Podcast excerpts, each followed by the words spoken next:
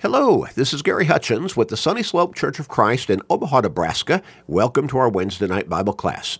We're podcasting a Bible study. We post it each Wednesday evening at 6:30 Central Time here in the United States, and that's the exact time that we come together as the Sunny Slope Church of Christ for Wednesday night Bible cl- classes at the building. We're thankful that we're able to spread God's word through the vast medium of the internet and by means of these podcasts to people in other parts of the area as well as in the Omaha area who want to be in God's Word. Now, we know that there are people who listen all across the country and literally around the world, but obviously, because of their location, they cannot be with us in person. But they want to know what God's Word really says.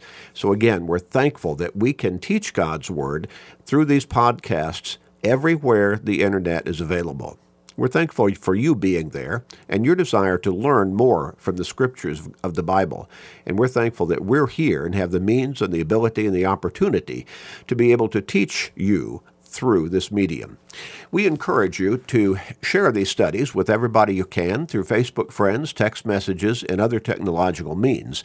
You may help somebody grow in their faith Faith comes by hearing the Word of God, Romans 10 and verse 17. So you're sharing these short studies from God's Word with people in your life. That may help them grow in their faith, come closer to God, ultimately get to heaven.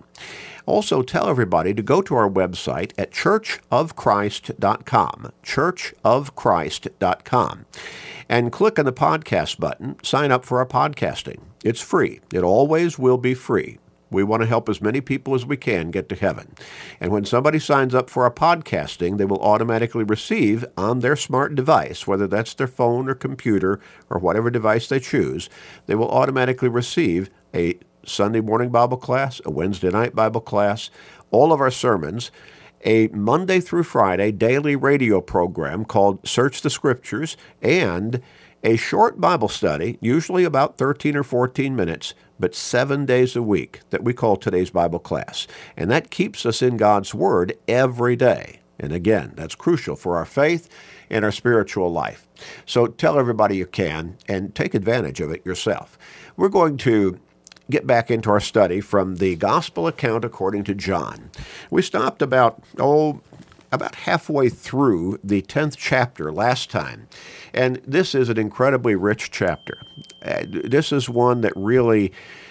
It, really ought to cause us to stop and, and really contemplate how precious what God has done for us through Jesus Christ and what Jesus has done for us by coming into this world in human form and bringing the gospel message of salvation, and ultimately dying on that cross on purpose for the, for the sake of being the, the, the, the perfect one time for all time Savior and sacrifice for the guilt of our sins. He died for you and He died for me. When you think about all those people, the other, the, you know, the thieves who were hanging on the cross on each side of Him, the crowd of people who were at the foot of the cross watching what was going on, and some of them ridiculing Jesus and maybe emotionally tormenting him, or at least trying to. Those Roman soldiers who were in charge of the crucifixion, the only one who did not deserve to be on one of those crosses was Jesus, the one who was on that center placed cross. He was sinless. He's God the Son. He's the Savior, the Messiah, come to earth. But he took that center stage on that cross because God the Father sent him to be the perfect sacrifice for you and me and all of mankind until Jesus comes again in the final day of judgment. Now, this 10th chapter talks about Jesus being the true shepherd. And so the first few verses, verses 1 through 6, we, we saw how this is kind of posing a an, an imagery here, and we're talking about it's really the first metaphor. He who enters by the door is the shepherd of the sheep. Now, Jesus came to be the chief shepherd of those who would follow him, of all of those who would follow him, for all time until he comes again, again in that final day of judgment. So he, Jesus lays out this, this image and he uses it by way of illustration to talk about how he is the true shepherd and that anybody who wants to come into his sheepfold must come through him. Now, somebody might try, and, and so it, he, he's using a real life scenario in the culture and area of his day where shepherds would frequently bring their flocks into a town or village, and there would be a sheepfold there.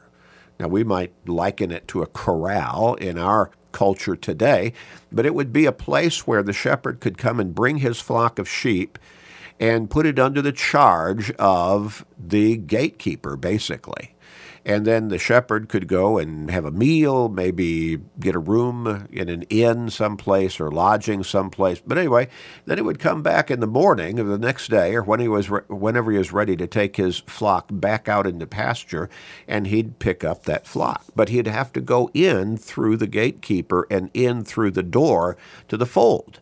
Well, Jesus is saying, now there are some who might be thieves and robbers who might try to climb over the fence, so to speak.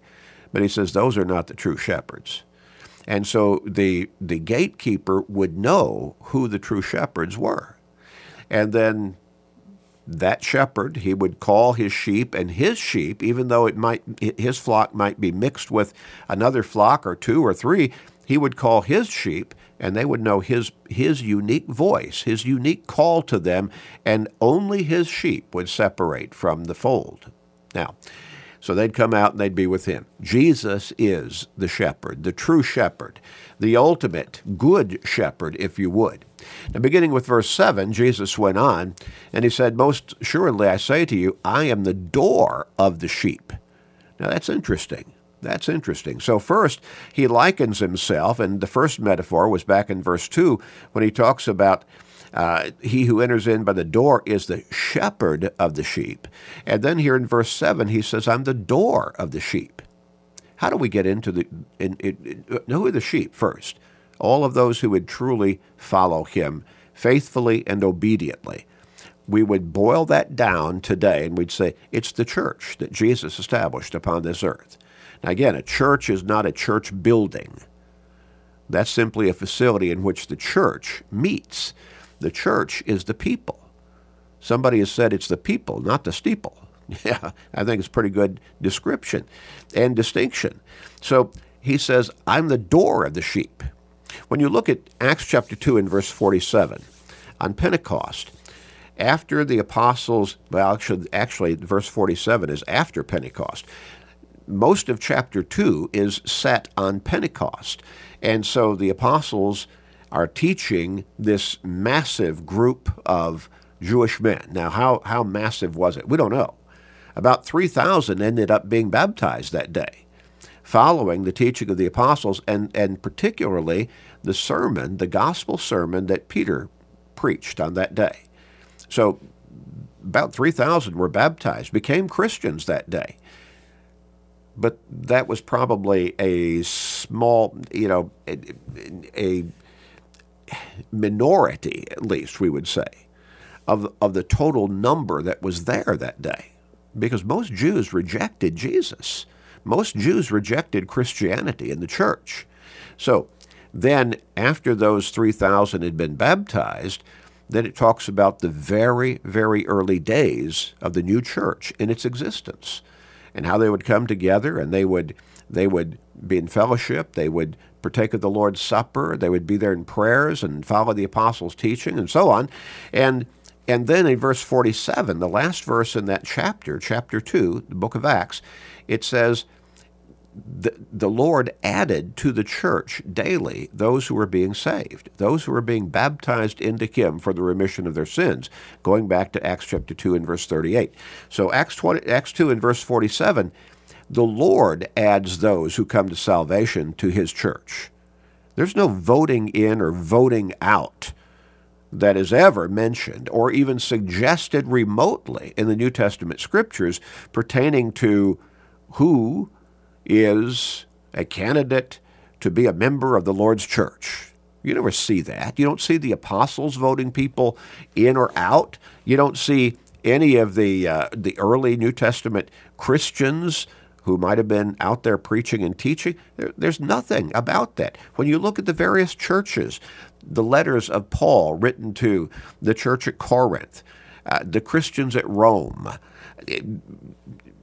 the church, the churches of Galatia, the church at Ephesus, Philippi, Thessalonica, you never see anywhere where he even begins to remotely allude to voting people in or voting people out of the church.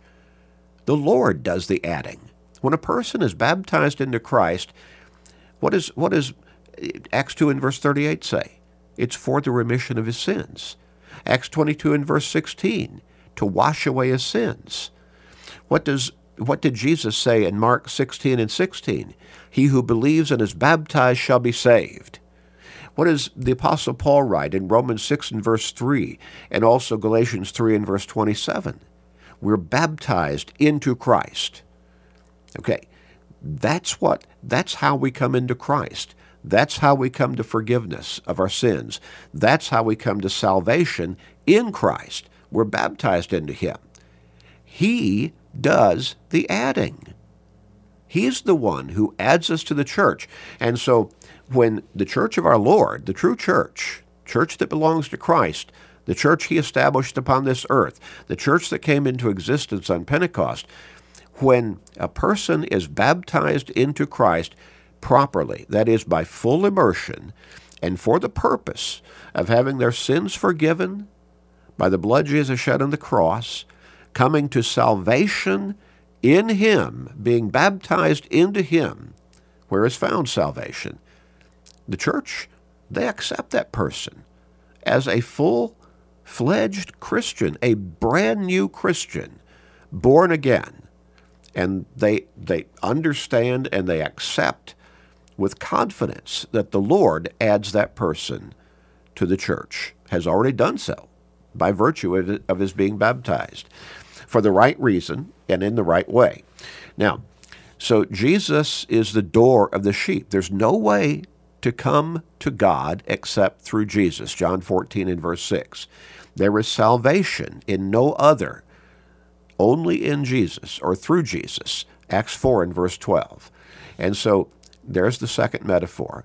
He says, I am the door of the sheep. The only way we can come to salvation, into salvation, is we must come into Christ. And we must come into Christ His way. And no matter how many denominations deny that baptism is the only way into Christ, that is exactly what the Scriptures say. Baptized into Christ. And those two verses of Scripture, Romans 6 3 and Galatians 3 27, are the only verses of Scripture in the entire New Testament that have the phrase into Christ preceded by the means of coming into Christ. And both of them say baptized into Christ. Then he comes back in verse 11, and he comes back and he says, I am the good shepherd. Now, that would be pretty much parallel to verse 2 of chapter 10, when he says the shepherd of the sheep, but here he identifies himself specifically as that shepherd when he says, I am the good shepherd. So there's a metaphor again. We noted also in verse 14, he calls himself or refers to himself when he says, I am the good shepherd. Now, we closed in the last few verses, well, it's last few verses, verses 16, 17, and 18 we, we closed with Jesus foretelling about other sheep I have which are not of this fold. Now we need to understand that Jesus came specifically and primarily what, during his ministry upon this earth to bring the gospel message of forgiveness and salvation to the Jewish people. He was born of a Jewish family. He lived and died by the Old Testament law of Moses, and so he lived and died as a practicing Jewish person, Jewish man. Now, the Jews were the ones who had the Old Testament prophecies. They were the ones God had raised up through the bloodline of Abraham over hundreds and hundreds of years to be the people of God through whom the Savior would come into the world. And so they were the ones to whom Jesus came. He came announcing, I'm the Savior. I'm the Messiah, come to earth. I am God the Son. Unfortunately, and, and, and, and all along the way, as he was as he was identifying himself as such, he kept fulfilling the Old Testament prophecies. And there was no way that he could have done that by trickery. Now somebody might come along and and they think up a way that they could make themselves look like they're fulfilling a particular prophecy, maybe even two or three. But there was no way that he could have he could have fulfilled the multitude of Old Testament prophecies about the coming Savior by trickery. He did not have control over a number of the situations through which he fulfilled Old Testament prophecy about the coming Savior. So in verse 16, what he's referring to, this other group of sheep I have which are not of this fold, this fold he's talking about as the Jewish people in a general way. But he says there are other sheep that are not of this fold.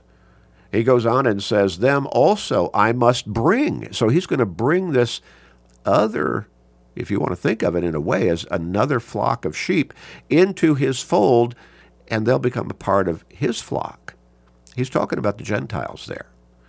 Now, the Jewish, even the Jewish Christians, many of them had a really difficult time accepting God's will. And here Jesus is foretelling God's will that the Gentiles should become equal with the Jews as they become Christians, with those Jewish Christians, those Jews who would become Christians. So he says this other this these other sheep, I'm going to bring them into the fold. The Gentiles, the the the the, the New Testament Christianity was always meant by God for everybody, Jews and Gentiles. But now he prepared the Jewish people through the Old Testament writings and prophecies for the coming Savior. And they should have been the most receptive. They should have been looking for the Savior to come, and they should have been the ones who became the springboard, so to speak, from which the gospel or through which the gospel could be spread to all of the people all over the world, all of the Gentiles. But first, the vast majority of the Jews rejected Jesus. And second, a great many of the Jews who became Christians came to follow Jesus. They had a hard time accepting the Gentiles. But ultimately, New Testament Christianity spread to the Gentile peoples as well. So Jesus is foretelling here in verse 16 other sheep I have, which are not of this fold. They're not of Israel. Them also I must bring, and they will hear my voice, and there will be one flock and one shepherd.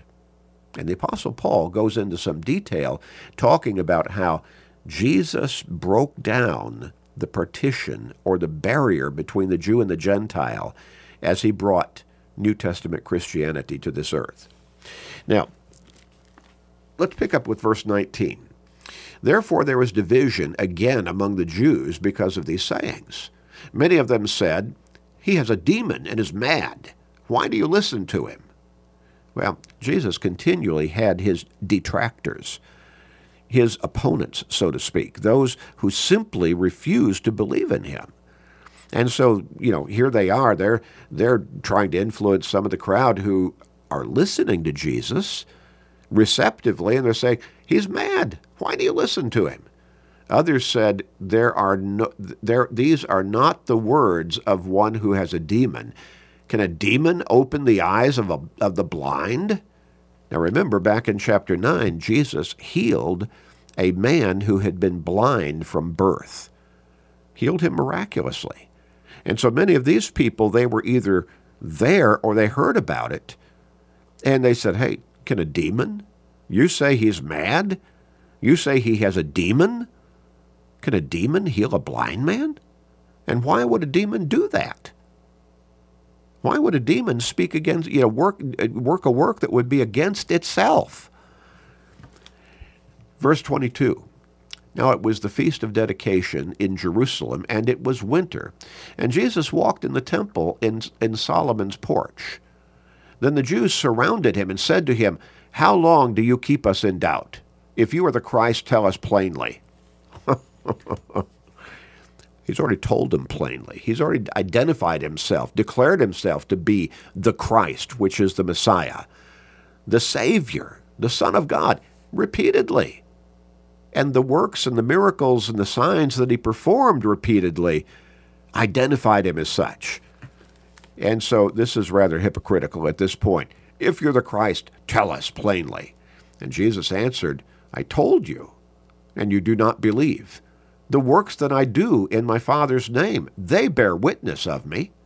But you do not believe, because you are not of my sheep, as I said to you.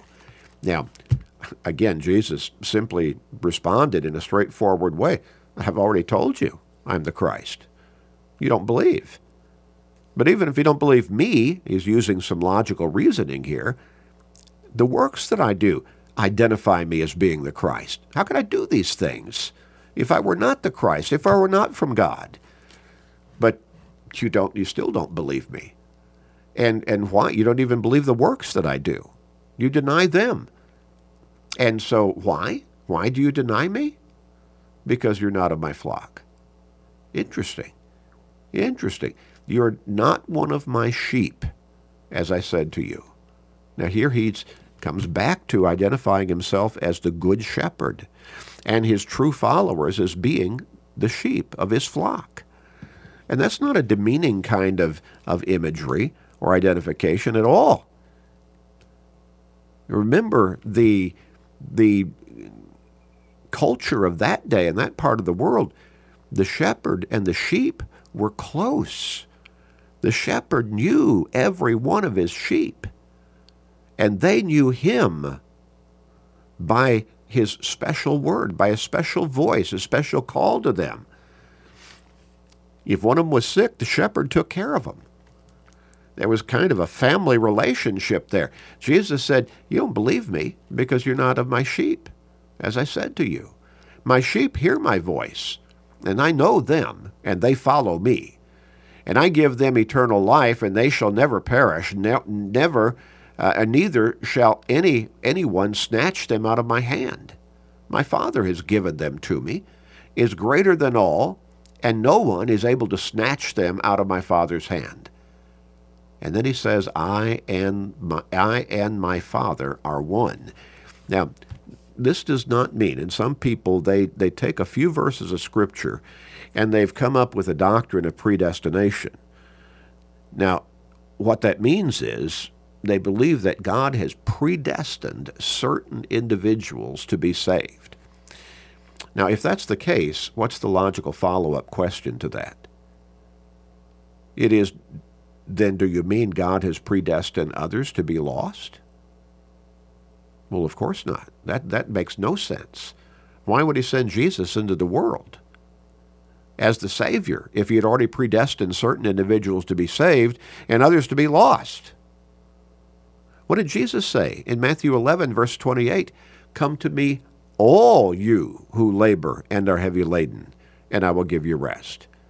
And verse 29, take my yoke and learn, uh, take, take my yoke upon you and learn from me, for I'm gentle and lowly in heart, and you shall find rest for your souls. Jesus calls all people to him. When he told the apostle in the day he ascended back to heaven after his resurrection from the tomb, he told them to go into all the world, preach the gospel to all creation. He who believes and is baptized, he who believes and is baptized, who responds in that step of obedience, will be saved. He who does not believe will be condemned. As Matthew, that's Mark 16, verses 15 and 16, as Matthew recorded that great commission, he, he said, Go therefore, and this is Jesus speaking, Matthew, uh, Matthew putting down the words, you know, in, in his own record there. Jesus told the apostles, Go therefore and make disciples of all the nations, baptizing them in the name of the Father, the Son, and the Holy Spirit, teaching them to observe all things whatsoever I've commanded you. And that Matthew 28, verses 19 and 20. As Luke recorded the Great Commission, Jesus said that repentance and remission of sin should be preached in his name among all nations, beginning at Jerusalem. Luke 24 and verse 47.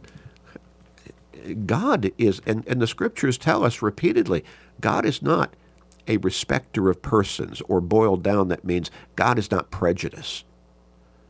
The gospel is for everyone. Jesus died for everyone on that cross.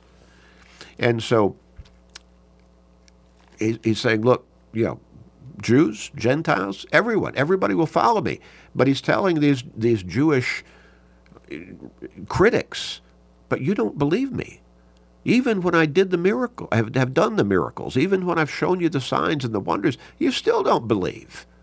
You don't believe because you're not my follower. You're not of my sheep. Not that you could not become one of my followers, but that you simply have refused to be. My sheep hear my voice. Those who, those who are ready to come to me, those who are receptive to the gospel message of salvation that I brought from heaven, they hear my voice. They follow me, just like real, literal sheep hear the voice of their real, literal shepherd. And I give them eternal life, and they shall never perish. He's not talking about physical eternal life, he's talking about spiritual eternal life.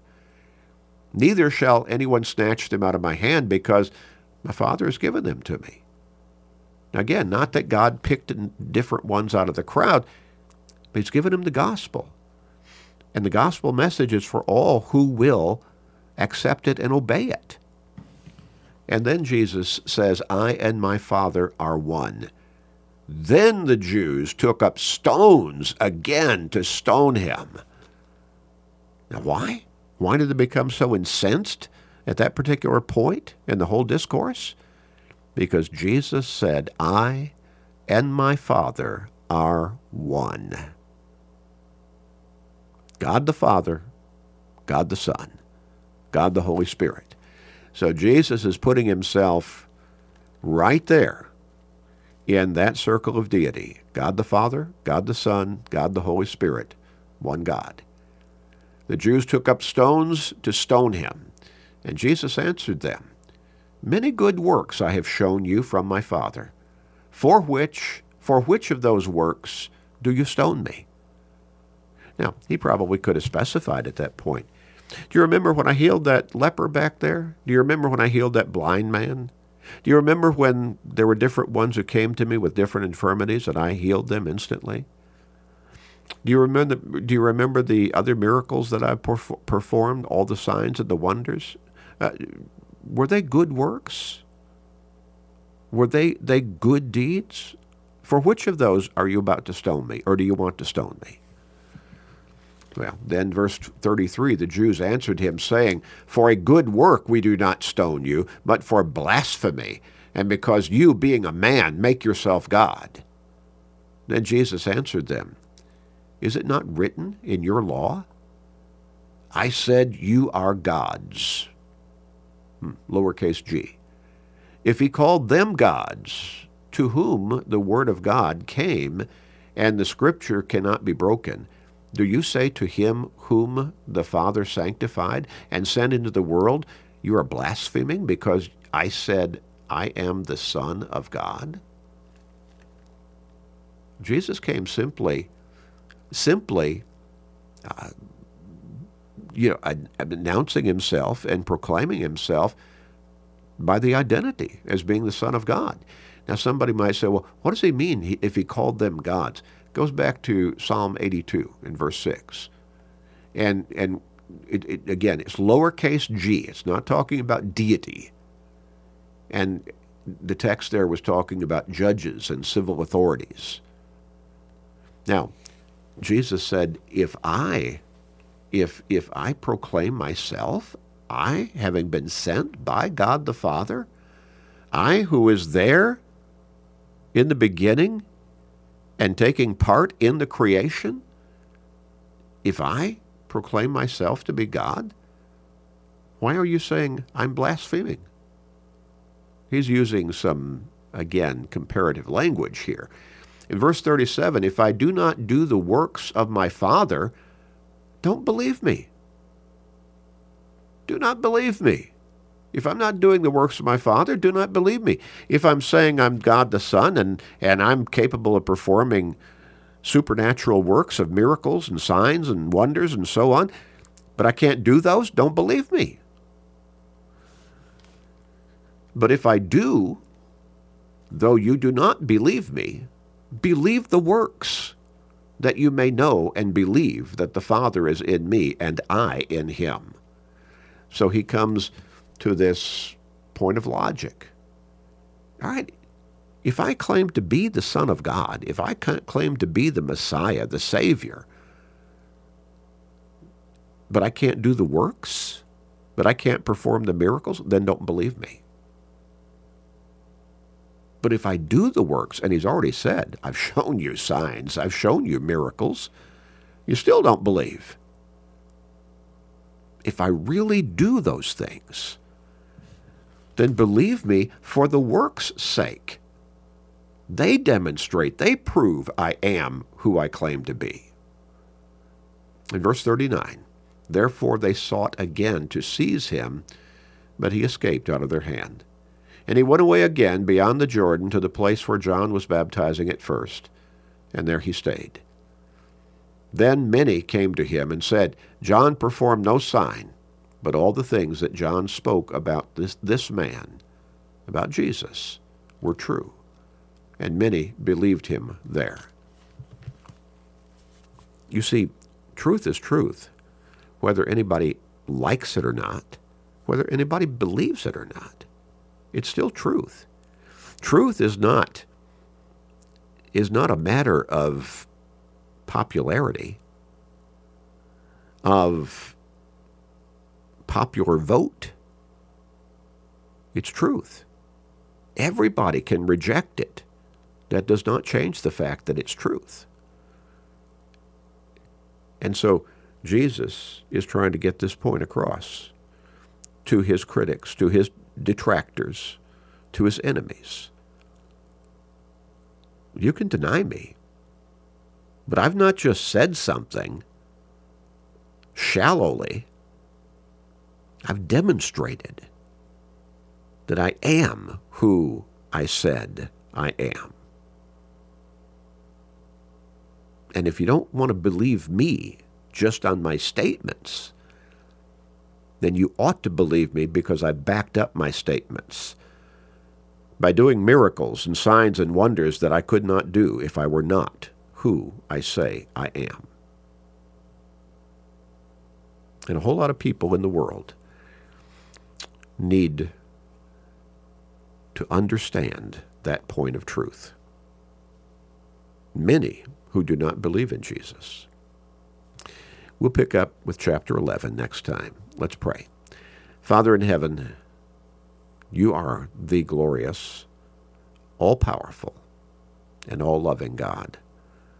Thank you for sending your Son, Jesus, into this world as our Savior. Thank you for loving us that much, Father.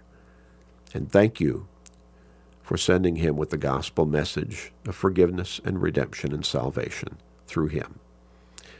Help people open their eyes and come to him to fulfill for each one of them personally the purpose of that message through their obedience, Father.